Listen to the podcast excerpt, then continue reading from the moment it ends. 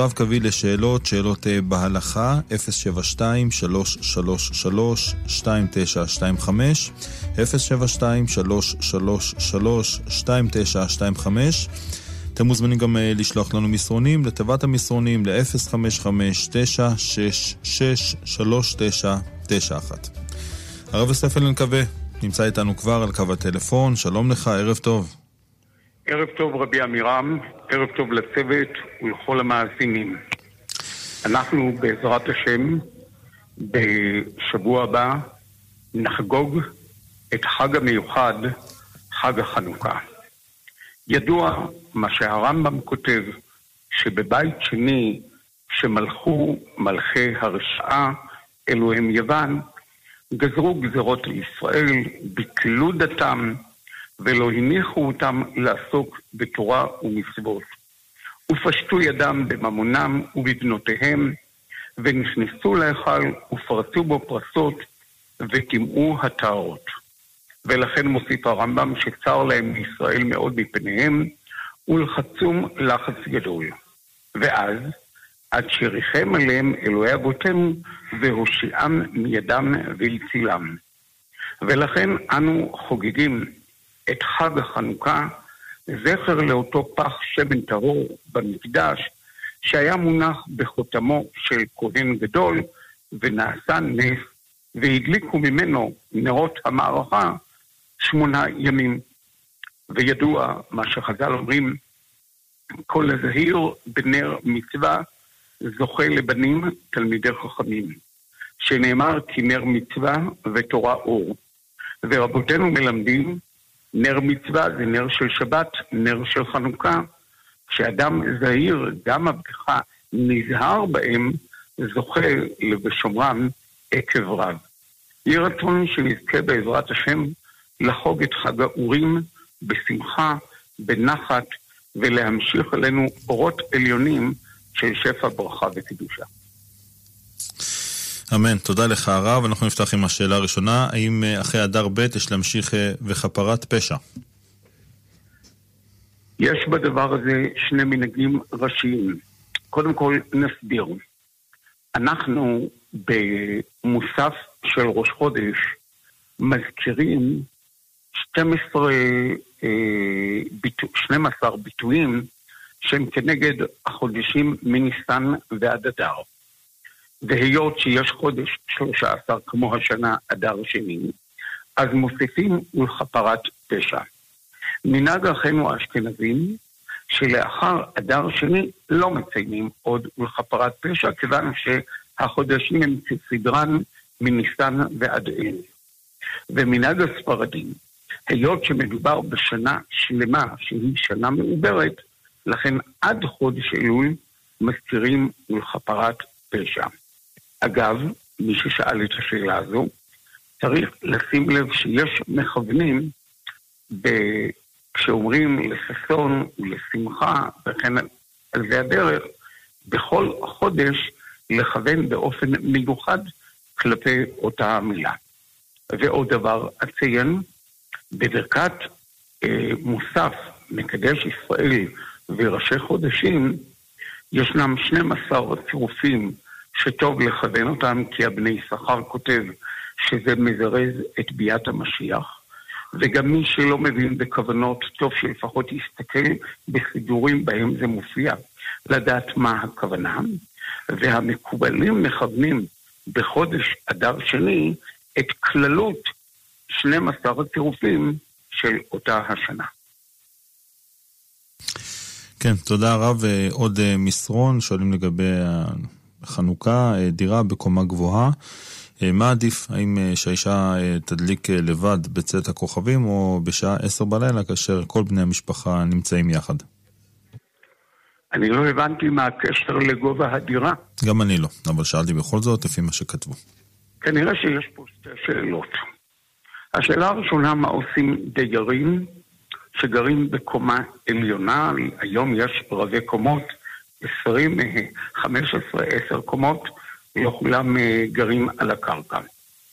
אז הגובה של הדלקת החנוכה לאלו שישימו במרפסת יהיה בהתאם לבית, כמובן בלי להתחשב בכך שאנחנו מעל עשרים אמה, היות שזה גובה הדירה, ומתחשבים לפי גובה הדירה ולא לפי גובה הבניין. לגבי העניין הזה של הדלקה בזמנה, מאוד רצוי שבני הבית ישתדלו ויפנו את עצמם להיות בזמן.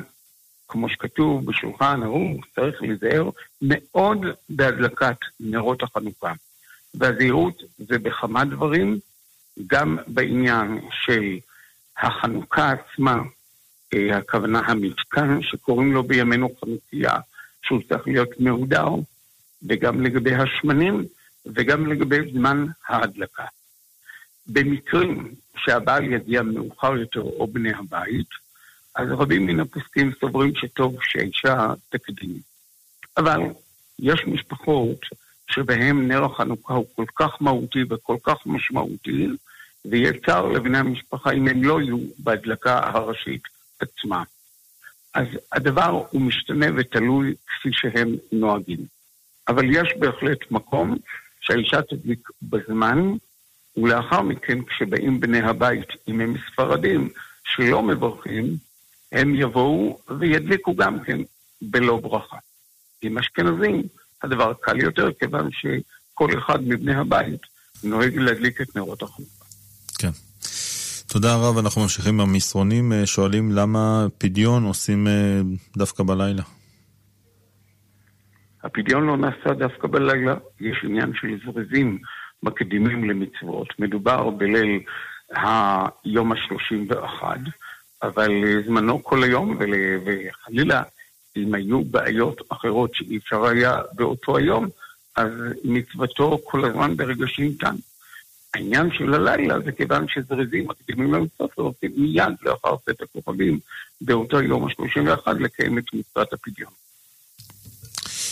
כן, תודה לך הרב, אנחנו נפרסם שוב את המספרים שלנו למי שרוצה להצטרף לתוכנית שלנו, שאלות ותשובות בהלכה. הערב אנחנו עם הרב יוסף אלנקווה, אתם מוזמנים להתקשר אלינו ל-אפס שבע שתיים שלוש שלוש שלוש שתיים תשע שתיים חמש, אפס שבע שתיים שלוש שלוש שלוש שתיים תשע שתיים חמש, או לשלוח לנו מסרון ל-אפס חמש חמש תשע שש שש שלוש תשע תשע אחת. עוד מסרון הרב, שואלים האם מוזכר בספרים הקדושים, כמו הבן איש חי, חכמי מרוקו ועדות המזרח, מעלת היום הנורא והנשגב יום זאת חנוכה, כפי שכתוב בספרים הקדושים, תלמידי הבעל שם טוב הקדוש.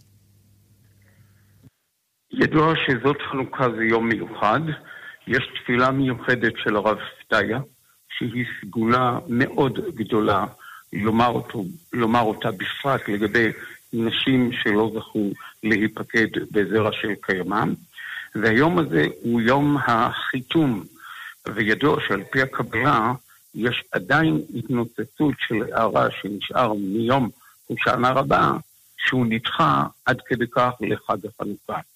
אז הדבר הזה מופיע בהרבה מקומות, ולא רק אצל חכמי אשכנז, למרות שהם בהחלט יותר פרסמו את מעלת היום הזה. במרוקו למשל, רבי יוסף משש כותב בספר נר מצווה, שהיה דבר מאוד מיוחד. ביום התשיעי, אינני יודע אם הכוונה היא, אם הדליקו אה, חנוכה ב- בלילה, ביום ראשון בלילה, אז יום התשיעי הכוונה שישי בבוקר, שני בבוקר כך, או יום שלישי. אבל הוא כותב ביום התשיעי. היה מנהג מאוד יפה במרוקו, שאספו את כל הפתילות ומחוץ לכל בית. היו עושים מדורה, שורפים את הפתילות, ויש פיוט יפה שהוא כותב שאומרים בערבית, והוא גם מתרגם אותו, כשם שאנחנו פה שורפים את הפתילות, כך יזכנו הקדוש ברוך הוא לעלות לארצנו הקדושה, ויאיר עינינו ועיני בנינו, הוא כותב בערבית אולדנה, אולד אולדנה, כל הדורות הבאים באור התורה והמצווה. אז היום הזה משנים קדמוניות, היה יום חג גדול מאוד בעם ישראל, וגם עליו נאמר הכל הולך אחר החיתום ששלמו שמונת ימי החנוכה. תודה רב, אנחנו נמשיך עם מאזינים בבקשה. ערב טוב לכבוד הרב. ערב טוב. רציתי לשאול את כבוד הרב, אם, אם אפשר לברור סולת, כי יש עניין להחמיר ולא להשתמש בכלל בסולת, כי הבנתי שיש בעיה הלכתית ולברור, זה מאוד קשה. הכלל הוא שסולת, בעיקר מסוג הדברים האלה, כמו כמפים וסולטות, שבקיץ יותר קשה להחזיק אותם, ויש רבים שנוהגים לשים אותם אה, בהקפאה, בעיקר אה, בימי הקיץ, ועל כל פנים כשקונים סולת רצוי מאוד להסתכל על התאריך, אבל אה, אפשר לברור את הסולת בנשותנו שמכינות קוסקוס בקיאות אה, במלאכה, והן שטחות את הסולת באור כמו שצריך, והדבר ניכר ואפשר לברור את זה. ואנחנו... אפשר עוד שאלה קטנה, ממש קטנה. רק רגע אני אסיים. אם רואים גבשושיות אה, בסוג כזה או אחר, אז זה סימן שהסולת mm-hmm. איננה תקינה. אפשר עוד שאלה קטנה, כבודו? בכבוד. תודה. רציתי לשאול, למה לפעמים, אני לפי הסידור שלי מנוקד לי בורא פרי הגפן, ובברכות השחר אני אומר אה, שלא עשה אני עבד, שלא אה, מכין לי צדק גבר. למה לפעמים זה כן משתנה ולפעמים זה לא משתנה? הכלל הוא שכשיש לנו סיומת, אז זה סיומת שהיינו אמורים לומר גפן. גם בפורות הגפן ככה היינו אמורים לומר כולן. Mm-hmm. אלא שיש סוברים כמו עבד וכו'. אבל יש סוברים שהחיתום הולך אחר אמן, והגפן איננה המילה האחרונה, לכן יש אומרים גפן ויש אומרים גפן. בגלל שזה לא הסוף? בגלל שזה לא הסוף, כי יש מי שסובר שאמן היא החותמת את הברכה. תודה רבה לכם, כבוד הרב. גדול העונה יותר מן המברך, ועניית אמן שייכת לברכה עצמה. תודה רבה לכם, כבוד הרב. יישר כוח. הברך יתברך. תודה, תודה רבה. נמשיך עם מסרונים.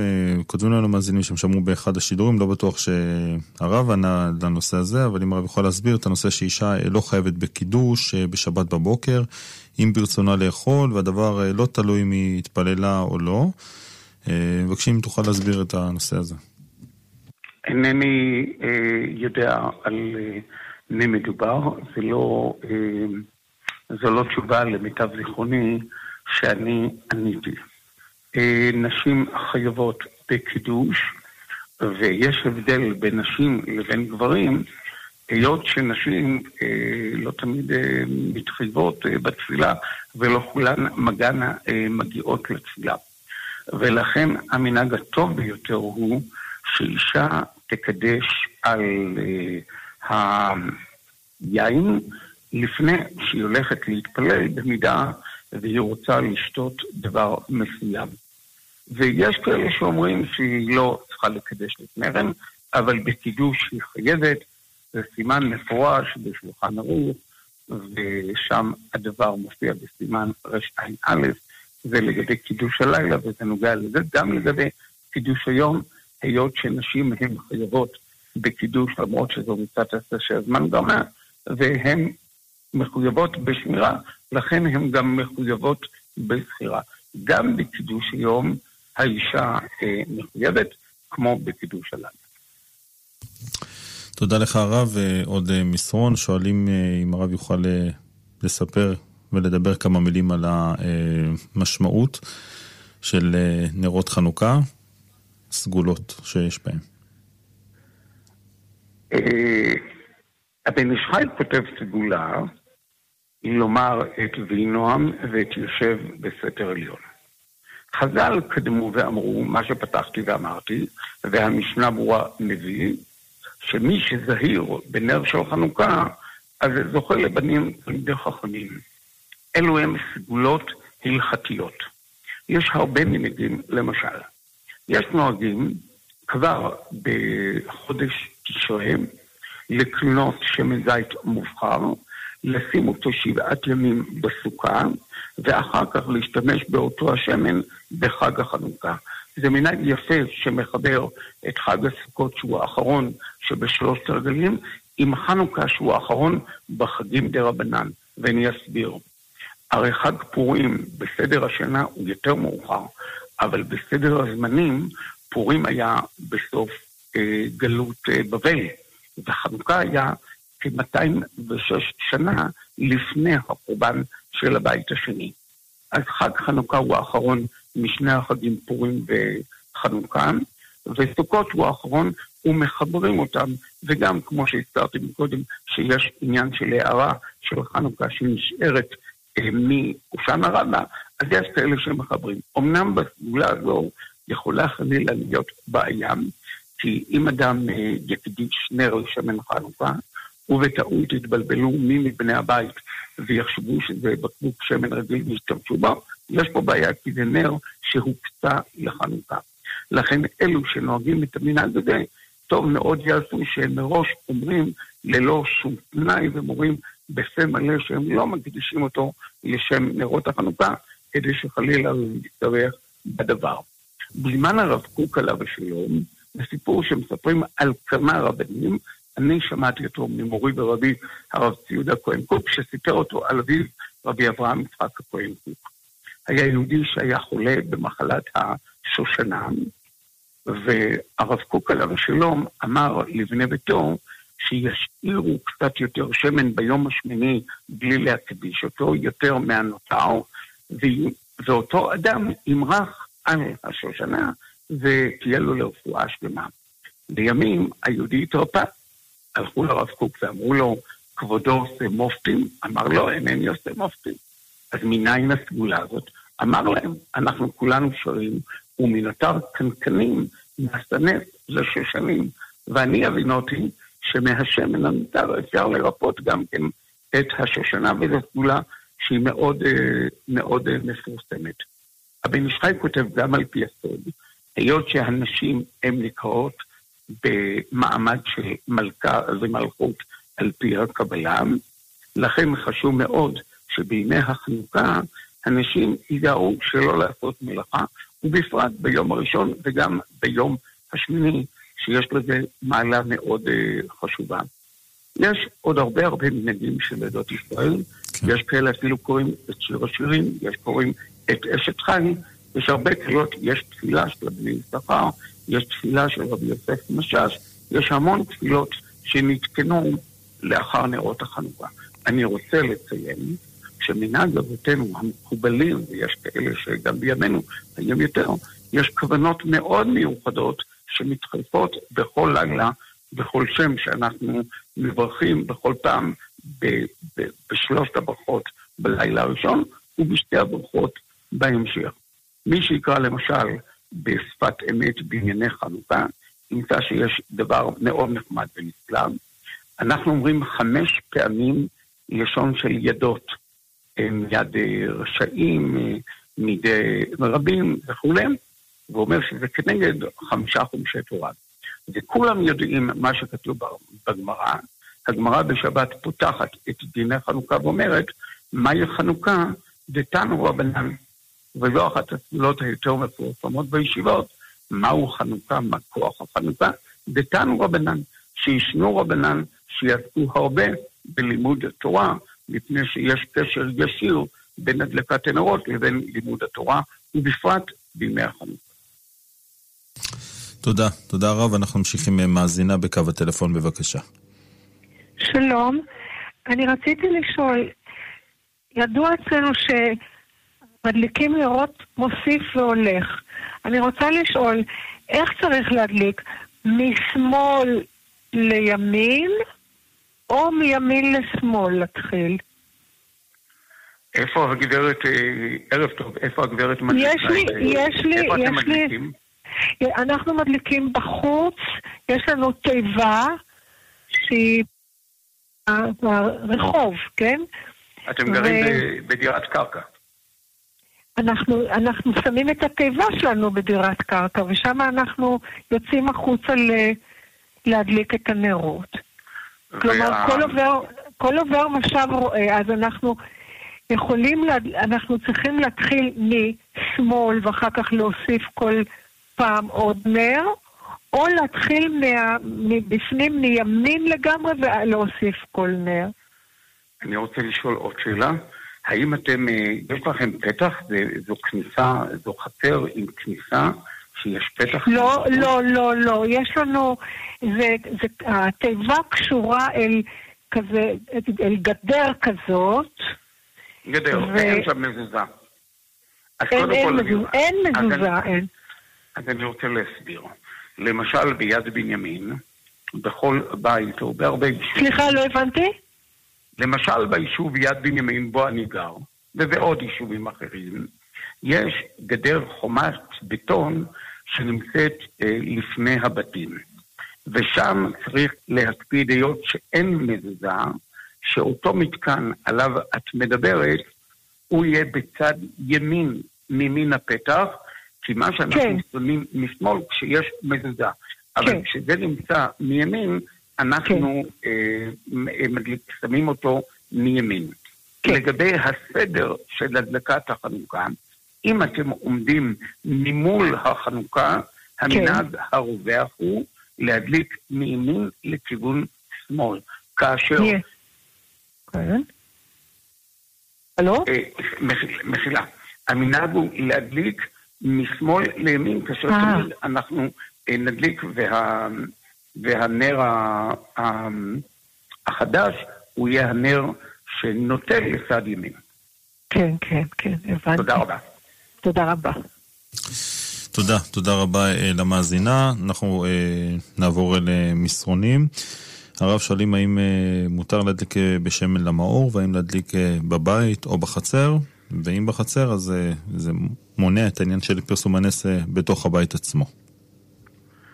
לגבי הדלקת השמן עצמו, אז לשון השולחן ערוך שיש מעלה מיוחדת להדליק בשמן של זית. זה הדבר היותר חשוב, והוא היותר אה, המובחר.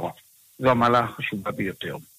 לגבי שמן זית צריך לדעת שיש גם הטעיה ויש כמה סוגי שמנים. כלומר, דעת הרב מרדכי אליהו שצריך לקחת את שמן הזית המעודר שהוא מתאים גם למאכל. כך דעתו, למרות שהבן ישחי כותב ששמן שטעמו מר ומותר, אף על תקן הרב היה אומר, טוב להדר בעוד חמישה שבעה שקלים, ולקנות שמן זית, אם יש לו כזאת סגולה וכזו חשיבות של מצווה, שבה פעם משתנה לקנות שמן זית שהוא מתאים למאכל. עכשיו, שמן זית שמתאים למאכל, זה, זו הדרגה העליונה, גם במאכל דרך אגב, יש כאלה שידעו בחמישה אחוז המציאות ולא בשבעה אחוז, אבל זאת חומרה של חומרה של חומרה. הטוב ביותר הוא שמן זית שהוא מתאים למאכל. לאחר מכן שמן זית למאור, שהוא שמן זית טהור, אבל בדרגת חמוציות שלא מאפשרת אכילה, אלא למאור.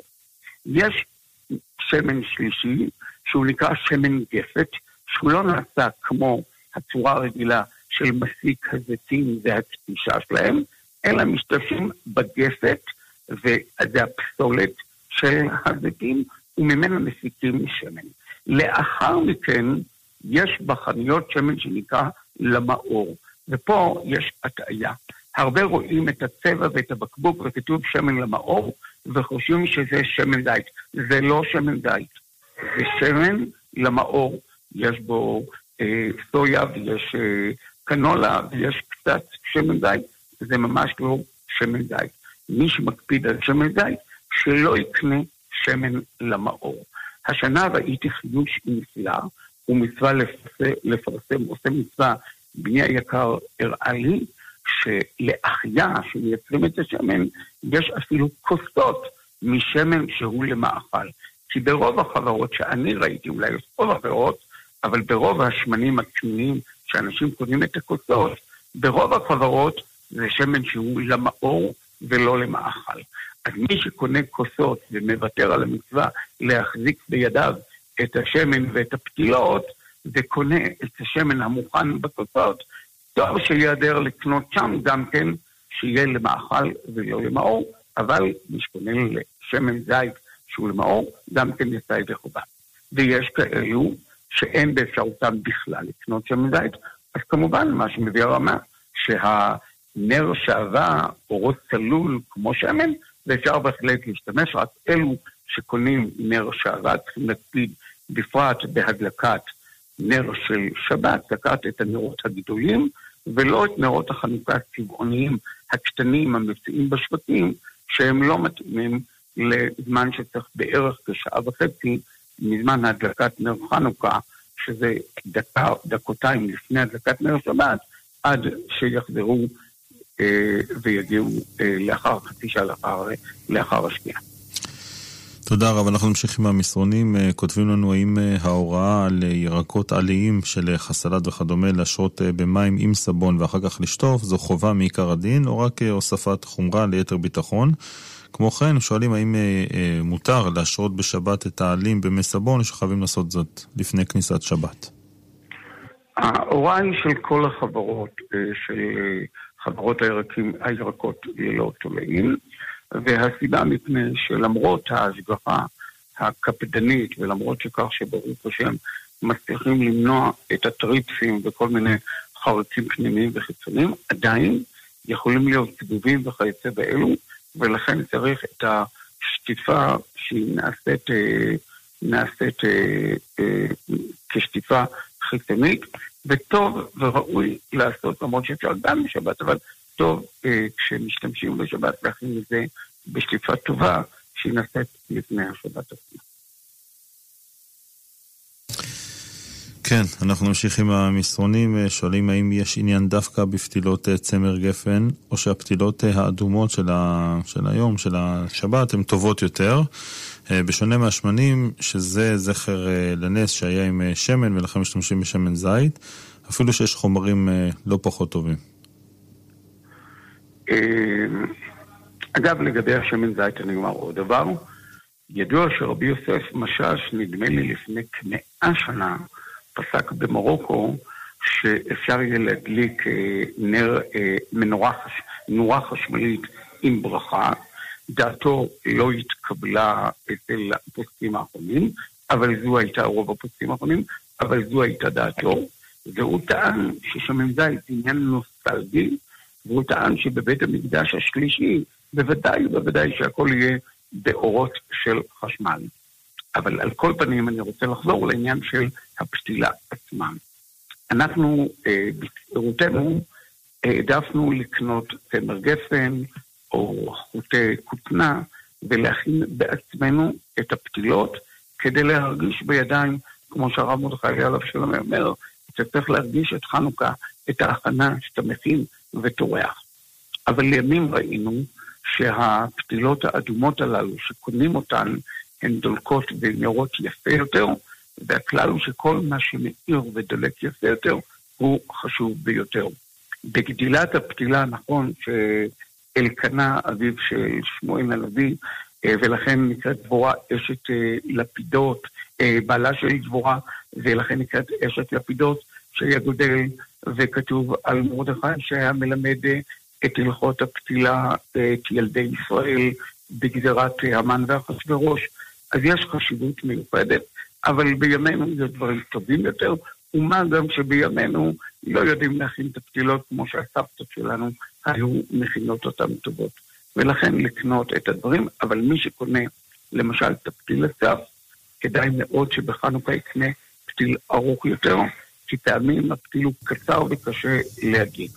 וראוי לציין שצריך להחזיק את הגפרור או את המסת, דומני שמסת הוא יותר טוב, הוא יותר מחזיק מעמד שמשתמשים בו להדלקה במיוחד, או אלו שמדליקים מחוץ לבית, ובפרט אם יש גשמים וזה קצת רירי.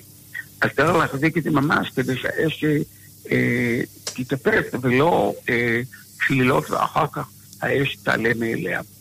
ולכן חשוב שגם הפתילות האלה אה, ישימו אותם כמו שצריך, והן תהיינה קצת יותר ארוכות מהקטנות הנמצאות היום. תודה רב. עוד מסרון, שואלים מה היה דעתו של הרב מרדכי אליהו זכר צדיק לברכה לגבי שליח ציבור שהוא כהן, ויש בבית כנסת עוד שני כהנים לפחות, האם מצטרף אליהם בברכת הכהנים? אינני זוכר דברים מפורשים ששמעתי מהרב בדבר הזה, והיות שגם לא התפללתי איתו בבית הכנסת, בדרך כלל לא עמדתי במצבים האלה. שליח הציבור של הרב, היו כמה שליחי ציבור שיברך אותם, בראשם עזרא בר עניא, והוא איננו כהן, אז לא ראיתי את המנהג הזה, אבל ידוע שמנהג הספרדים שכשיש שניים אחרים, אז הם החזן עצמו שותק והוא לא עולה, אבל יש בדבר מנהגים, לא שמעתי את הרב ולא הייתי איתו בתפילה שאוכל להעיד בדבר הזה. מי שיראה, מי שירצה, יעיין בשולחן ערוך, בסימן קוף חפת, בדיני נשיאת כפיים, ויראה את הדעות השונות. סתם דעת מרני, שם כמו שמופיע בסעיפה, שאם שליח ציבור כהן, אם יש שם כהנים אחרים, לא יישא את כפיו, אלא הוא עומד, וכך היה מנהגנו, ויש שאינם נוהגים כמנהג הזה. כך גם נראה לי זכור שהיה אצל הרב אליהו, בפעמים שכן זכיתי להתפלל איתו. אתה היית בן בית והתפללת אשריך.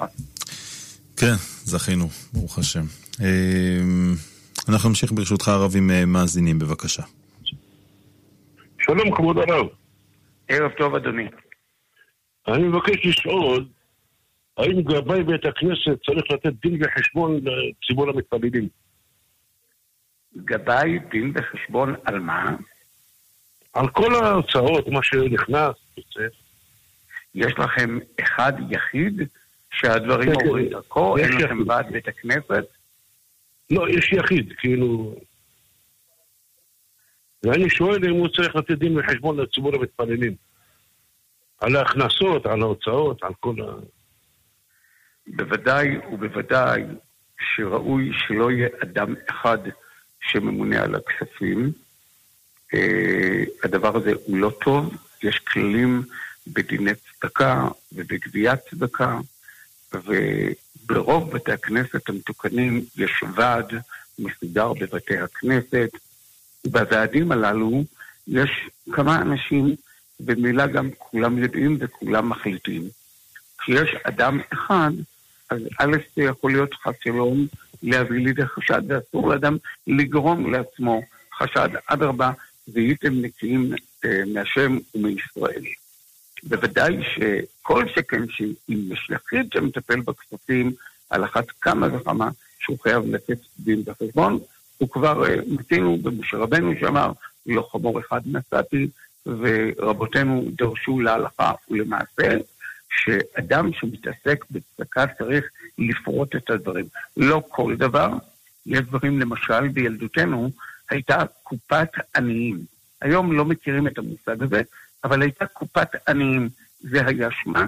הגבאים היו מקבלים כסף, והם היו מחלקים לעניים, ושם הם לא נתנו שום דין ושום חשבון, כי באמונה הם עושים, והדברים הללו נעשו בצורה מאוד מוצנעת, כדי לא לפגוע ולא לפרסם, לא את שמות הנותנים ולא את שמות המקבלים, כדי לא להביך לא את נותני הצדקה ולא את מקבלי הצדקה, ועל מנת שזה יהיה, זה יהיה בגדר של מתן בסתר. אבל ברגע שיש ניהול של בית הכנסת, והרי יש הוצאות, יש עניינים שקשורים לניקיון, למאור, לתיקון ספרי תורה וכיוצא באלו, בוודאי בוודאי צריך לעשות אה, חשבון מפורט, ויש הרבה בתי כנסת שאחת בשנה או אחת במחצית שנה הם מפרסמים את הדברים. אני מבקש מכבודו שימליץ לאותו גבאי לטובתו, שלא יהיה גבאי יחידי, לא כדאי להיות ממונה יחידי על הכספים, כדאי שהדבר הזה יהיה לפחות עם עוד שניים, ובוודאי ובוודאי שצריך לפרסם את כל ההוצאות, שוב, אלא אם כן מדובר בדברים שהשתיקה יפה להם. כן, תודה, תודה רבה. הרב, אנחנו נמשיך עם מסרונים ברשותך. שואלים האם צריך לנהוג כבוד באישה שלומדת תורה בשקידה, ומה כללי כבוד בין תלמידות למורות בסמינר וגם במורה פרטית? אנחנו מכבדים את כל לומדי התורה. אישה איננה מצווה בלימוד תורה באופן ובסגנון שגברים לומדים, דהיינו בידיעה ובשקידה של יומם וליל בלימוד ישיבתי רגיל, ובהחלט אישה חייבת בלימוד תורה אה, בדברים הנוגעים לה, וחייבת אה, בלימוד אה, יהדות ואמונה ומוסר, בכל כיוצא באלו, וברור שהן נשים של ימינו דעתניות הן, למדניות הן, חכמניות הן, כמו שמתינו בבנות צלופד. התורה הקדושה מכבדת את בנות צרפת שהיו נשים דעתניות, ומי שיגיד שלא מכבד, אמנם לגבי קימה בפני אישה, אם לכך מתכוון השעה, מצאנו בהלכה שקמים לפני אשת חבר, אבל צריך גם לבקש את רשותו. ובכל שבוע שהייתי יושב אצל מרן הראשון לציון הרב מרדכי אליהו, והרבנית שתחיה הייתה נכנסת, אז ביקשתי מהרב הרשות לעמוד בפניה לידו, והוא כמובן שהסכים ואפילו שמח על הדבר. אז לקום בפני אשת חכם קמים, עם בנות סמינרים, בנות מורות, רואות מורה, מלמדת, מנהלת, שעוסקת בהוראת תורה, טוב יעשו אם גם יכבדו אותם, קימה של כבוד, קימה של סידור שתהיה בפניהם. אבל הכבוד לא רק בעניין של לקום בפניהם, אלא יותר מלקום בפניהם, זה לשמוע את דעתן ולכבד את תורתם, ובוודאי בוודאי שהן מנצלות את לימוד התורה לדברים טובים ולדברים חיוביים ביותר, אם זה להוראת תלמידות לקרב אותם לתורה, אם זה להוראת בני המשפחה, ויש פעמים גם תלמידות חכם שמחתימות את הבעלים. הייתה בג'רבה אשת רב שקראו לו רבי יעקב הכהן, והיא לא הייתה תלמידת חכם. לימים הוא איבד את מאור עיניו, והוא ביקש ממנה שהיא תתחיל לקרוא לו, והיא התחילה לעשות רצון בעלה וללמוד איתו. תוך כמה שנים היא הפכה להיות תלמיד חכם גדול, והיא הייתה מהירה עירות ומוסיפה. הוא כתב ספר בעל פה שהיא הייתה כותבת אותו, ובכל מקום שהוא הביא את דבריה, כי היה לה גם חידושים בתורה, אז הוא היה כותב, ומפי השמועה, שמעתי כך וכך, בכל מקום שהוא כתב מפי השמועה, ומפי אשתו. ראש הישיבה רב ציודה קוק עליו השלום, היה אומר על ברוריה אשתו של רבי מאיר, שידוע שהייתה תלמידת חכם מופלגת, והוא אומר, היא גם כן הייתה דרשנית, ואדרבה כתוב, כי חיים הם למוצאיהם, היא ראתה תלמיד אחד שלומד בלי לקרוא את הלימוד, ואמרה, כתוב, חיים הם למוצאיהם, אל תקרי למוצאיהם, אלא למוציאיהם בפה, והם לא קימו את הדרשה שלהם, וזו גם נפסקה להלכה, שצריך ללמוד תורה בעל פה, זו הלכה ששמענו מאישה. כן, תודה רב. אנחנו עם עוד מסרונים שואלים האם תנור אפייה שהוכנסה לו רשת צליה עם כבד, האם התנור נשאר פרווה אחרי צליית הכבד, וכיצד יש לנהוג? השואלים שואלים על, ה, על, ה, על הרשת ולא שואלים איך לאפות, ה, איך לסלוט את הכבד. אז צליית הכבד צריכה להיות עם מגש מיוחד, שהוא מגש שהוא טרף, ושמים שם מים על מנת שהדם ייפול לתוך המים ולא אה, לתנור עצמו, כי הדבר הוא בעייתי. וכך צריך לעשות את הדברים, וכאשר אה, עושים...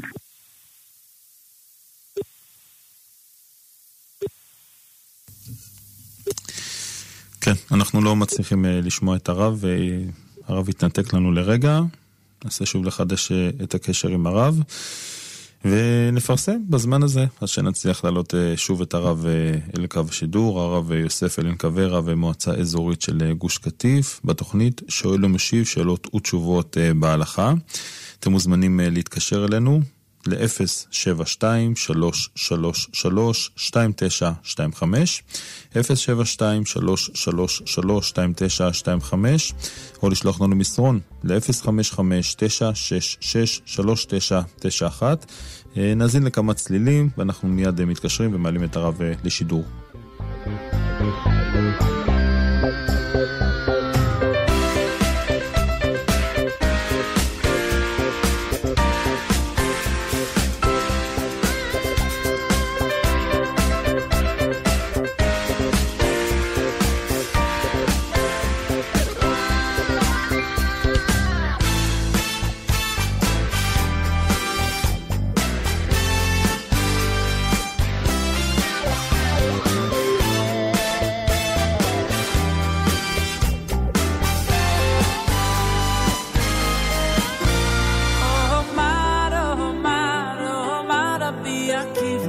Ashleichem Yisroel, oh akiva ashleichem Yisroel omar omar omar Rabbi akiva ashleichem Yisroel omar omar omar Rabbi akiva ashleichem Yisroel ifnei mi atem idah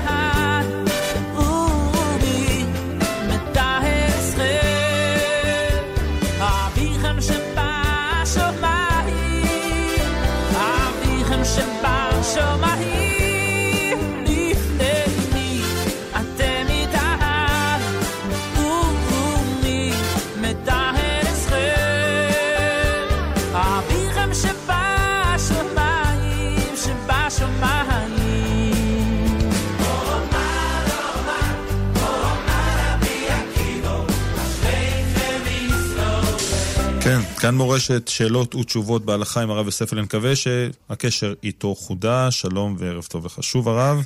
ערב טוב, חשוב לי לתקן, מחילה, אם שגיתי בלשוני, הנר בחנוכה צריך להיות הנר השמאלי הפונה לימינה. אם טעיתי והתבבלתי, אבקש את מחילה ותודה למי שהעיר על כך. כן, שר כוח לרב, אנחנו נמשיך ברשותך עם המסרונים הבאים שהגיעו אלינו. האם יש עניין להדליק נרות בעמוד התפילה, בעת התפילה, וכמה נרות? יש מנהגים שונים בהדלקת נרות בבתי הכנסת. אז השולחן ערוך כותב שיש מצווה להדליק נרות כבדו השם באורים. זה נאמר גם על חנוכה וזה נאמר גם על הדלקה. בימינו אומרים, יש נרות חשמל, יש אור חשמל, אין צורך באותה הדלקה. אבל יש כאלה שזהירים עדיין באמפול מסוים, אה, לשים את, ה, את השמנים אה, עם פתילות או נרונים בבתי הכנסת.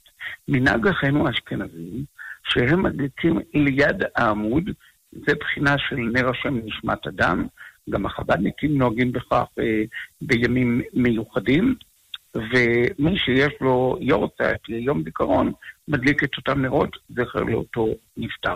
הספרדים לא נהגו בכך להדליק ליד העמוד, אלא בכניסה לבית הכנסת היה מקום מיוחד ונרות מסוימים שהיו מדליקים. היום לצערנו כבר כמעט ולא מוצאים בבתי כנסיות ספרדיים את הנרות אה, הללו שהיינו נוהגים בילדותנו, לראות אותם ובעצמנו להדליק, וממש אפילו בעצמנו הם נותנים שמן למאור לבית הכנסת על מנת להדליק. והסבתות היו מכינות פתילות מפקקים של שם, וגודלות את הכותנה וכיוצא באלו. הסד לזכות לבית הכנסת שלא נוהגים בכך, מפני שחוששים, מפני שרפה וכיוצא באלו משפט, לכן זהירים בכך, אז משתקים בחליפי הזכרתו, בנורות נשמה, שקבועים בלוחות כאלה ואחרים, שזה בחינת תזכורת, זה נר השם נשמת אדם. בשטיבלחים, במאה שערים, בבני ברק, במקומות כאלה, ניתן עדיין לראות, או בבית הכנסת רבן, שממש מדליקים נרות אצל העמוד. כן, שר כוח הרב, אנחנו מיד נמשיך עם מאזינים. עוד מסרון אחד, שואלים מהי השעה המוקדמת ביותר שאפשר להדליק נרות חנוכה לאדם שממהר לצאת מהבית, והאם במקום זה עדיף שאשתו תדליק בזמן, אבל בלעדיו? יש דעות מאוד מגוונות לגבי זמן ההדלקה, ורבים אומרים, כמו שהבן איש חי כתב בצורה יותר פשוטה, שולחן ערוך, בן איש חי שזמנה בסט הכוכבים. אבל יש מקובלים בימינו שהם טוענים שצריך להדליק קודם לכן, וגם מנהג הגאון מבינה שזה יהיה קודם לכן. לשון השולחן ערוך זה אין מדליקים אלא עם סוף שקיעתה, וסוף שקיעתה הכוונה היא לצאת הכוכבים. זהו הזמן שראוי אה, להדליק. אבל היות שיש רבים שפוסקים שצריך כבר קודם לכן, כלומר כבר מיד עם השקיעה הראשונה להדליק, נדמה לי שזה יוצא משהו כמו אה, עשרים וחמישה רגעים לפני חמש, או בערך זמן כזה. אז אלה שמדליקים אז, ניתן שבעל הבית ידליק, אבל אז כמובן שישים שמן בכמות גדולה יותר, וזה בסדר גמור, במידה והוא מאוד ממהר ולא יכול להיות בזמן שכפי שהוא נוהג, אבל צריך גם לדעת שיש מלכתחילה שנוהגים באותו הזמן. אני כבר אציין עוד דבר, שלגבי הנוהגים במוצאי שבת להוציא את השבת כרבנו תם, בזה יש מחלוקת בין האחרונים, בעיקר בין מרן הרב עובדיה יוסף עליו שלום למרן הגאון רבי שלמה זלמן אורבך, שהרב עובדיה יוסף טוען שמי שמחמיר במוצאי שבת להוציא את השבת כרבנו תם, גם בשבת של חנוכה ידליק נרות בדיוק לפי אותו סדר זמנים, אלא שמי שנוהג כרבנו תם קודם כל ידליק חנוכה בביתו, ואחר כך יבדיל, כמובן לאחר שאמרו המבדיל בכל יש לכל, ואתה חוננתן בבית הכנסת, ולדעת רב שלמה זלמן אורבך, כדאי להקדים במוצאי שבת של חנוכה. כן, תודה רב, אנחנו נמשיך עם מאזינים בבקשה. כן, ערב טוב.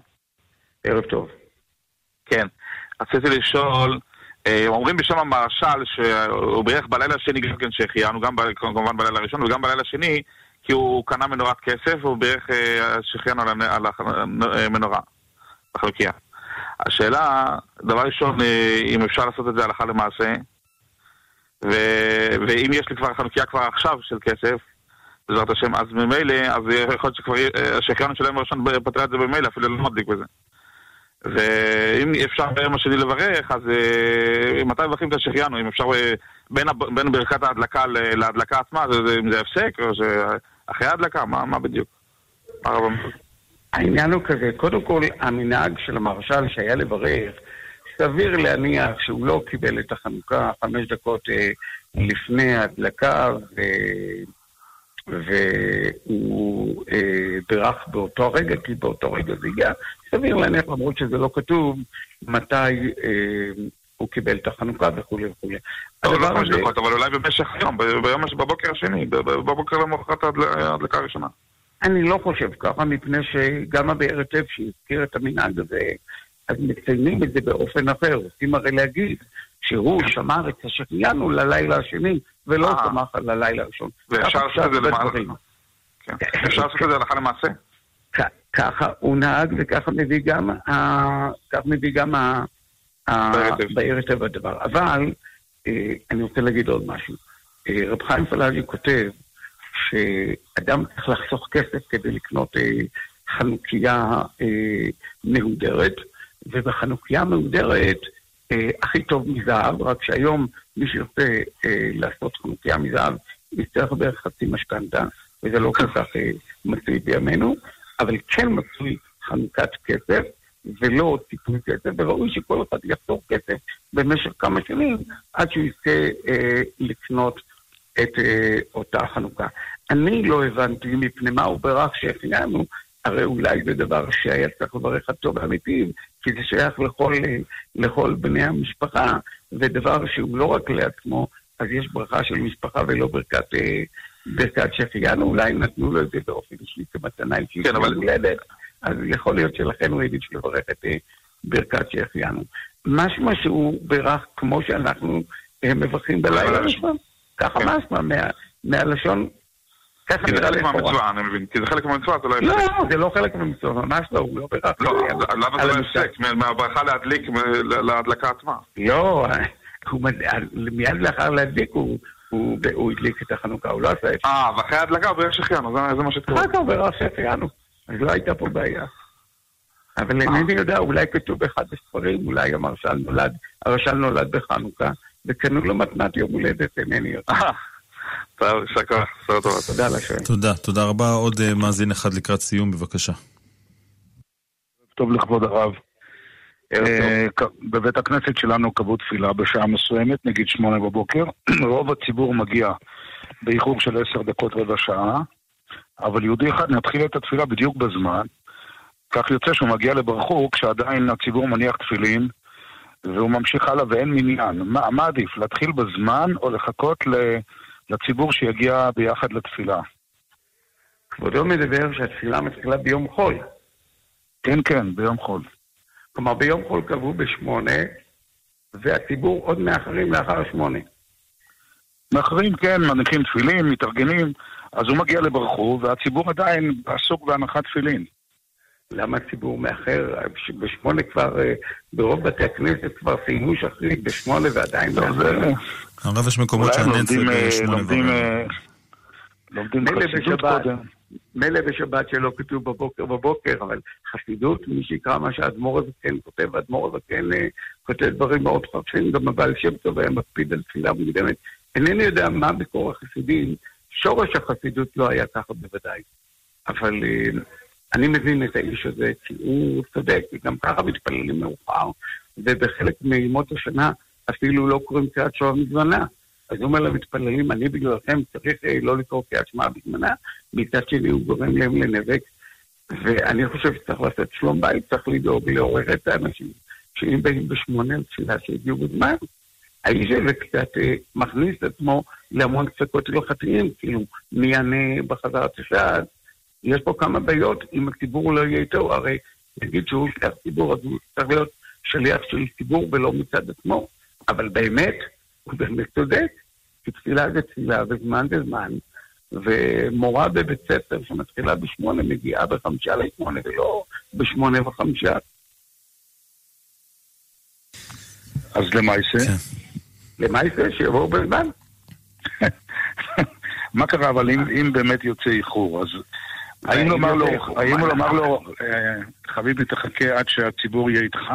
נגיד לו, נו בוודאי נגיד לו, אבל אם לא, או שהציבור יחפש בכנסת אחר, או שהוא יחפש, אבל הוא צודק, איך אנחנו יכולים להגיד ציבור, אתם מתפללים כל כך מאוחר וגם לא באים מזמן, איזו הצדקה יש לך. הוא צודק בטיעון שלו, למעשה הוא לא יכול, כי אין לך שישה עונים בתפילה, לא יהיו לו תשעה עונים בחזרת השעה, זו בעיה. אבל אני חושב שבשעה שמונה, שמאחרים, אמר לך את האמת, לפעמים זה קורה בוותיקין, אז בוותיקין, אז אפשר עוד קצת לאחר את דקה שתיים, או הבן שחיים גם כותב שעשר דקות לפני אחרי, זה עדיין נחשב כוותיקין. אבל כשמתפללים מאוחר, וזה סוף כעצמה, מה יאמרו אותם אנשים? אני חושב שהשאלה הזאת צריכה להיות מוסר לאותם מאחרים, שלפחות אם מתפללים מאוחר, שהמאוחר יהיה בזמן, ויש היום, אתה יודע, יש מניין נוער, בהרבה בתי כנסת, הוא מתחיל ברבע לתשע, ומספרים לי שגם אחרי רבע לתשע, בגיל יצא מופע, אז שמעתי את מניין נוער ברבע לתשע. אז זה מכבד יותר את התפילה דומני, נדמה לי. כן, תודה. נערבים לא בסדר. תודה, תודה רבה. אבל הציבור הוא יותר לא בסדר מהאיש הזה. כן. תודה רבה. הרב, יש לנו ממש חצי דקה, אולי לעוד תשובה אחת לשאלה, שואלים מה הדין לסופר שצריך תבילה ואין מקום לטבול, האם די שישפוך עליו תשעה קבין? כמובן שתשעה קבין זה היתר שהוא במקום שאין, יש גם בנפרד תבילה של ארבעים פעם ידיים, שאלה אם הסופר סתם הזה מוכר את הספר התורה ואומר שהוא טבל כל פעם, אז יש לו מסתבר עם דיני ממונות, והספרים משתגלים פה במיק למיק ולא בתבילת תשעה קבין, למרות שזה דבר שמצטמצים לו שאין ברירה, אבל ראוי שאם הוא כותב ספר תורה שינסה לפחות כמה פעמים בשבוע לטבול במיק אמיתי. אני לא כל כך מכיר מקום בארץ ישראל שאי אפשר למצוא תבילה לגברים. כן. הרב יוסף אלנקווה, רב מועצה אזורית גוש קטיף, אנחנו מודים לך מאוד מאוד על התשובות, על השעה הזאת שהקדשת לנו. תודה רבה, תודה רבה לכם, לכל המאזינים. תודה, ברכתו וחג אורים שמח לכולנו. אמן, תודה לך וכן למור. אנחנו מודים גם לצוות השידור שלנו, למשה זמיר המפיק, מיכאל אולשוון גיא הטכנאי, אני אמירם כהן הייתי כאן איתכם אחרי חדשות השעה אחת עשרה. הרב שלום ארוש, ראש ישיבת איכות של חסד, בהמשך של שאלות ותשובות בנושאים שונים ומגוונים. אתם מוזמנים גם לשלוח כבר מסרונים לתוכנית הזאת. בחצות, ז'וז'ה בוטבול, שיחות עם מאזינים ועורכים באולפן, לאחר מכן בית מדרש משודר, שיעורי התורה שלנו ותפילת שחרית בשעה חמש. עד כאן, לילה טוב.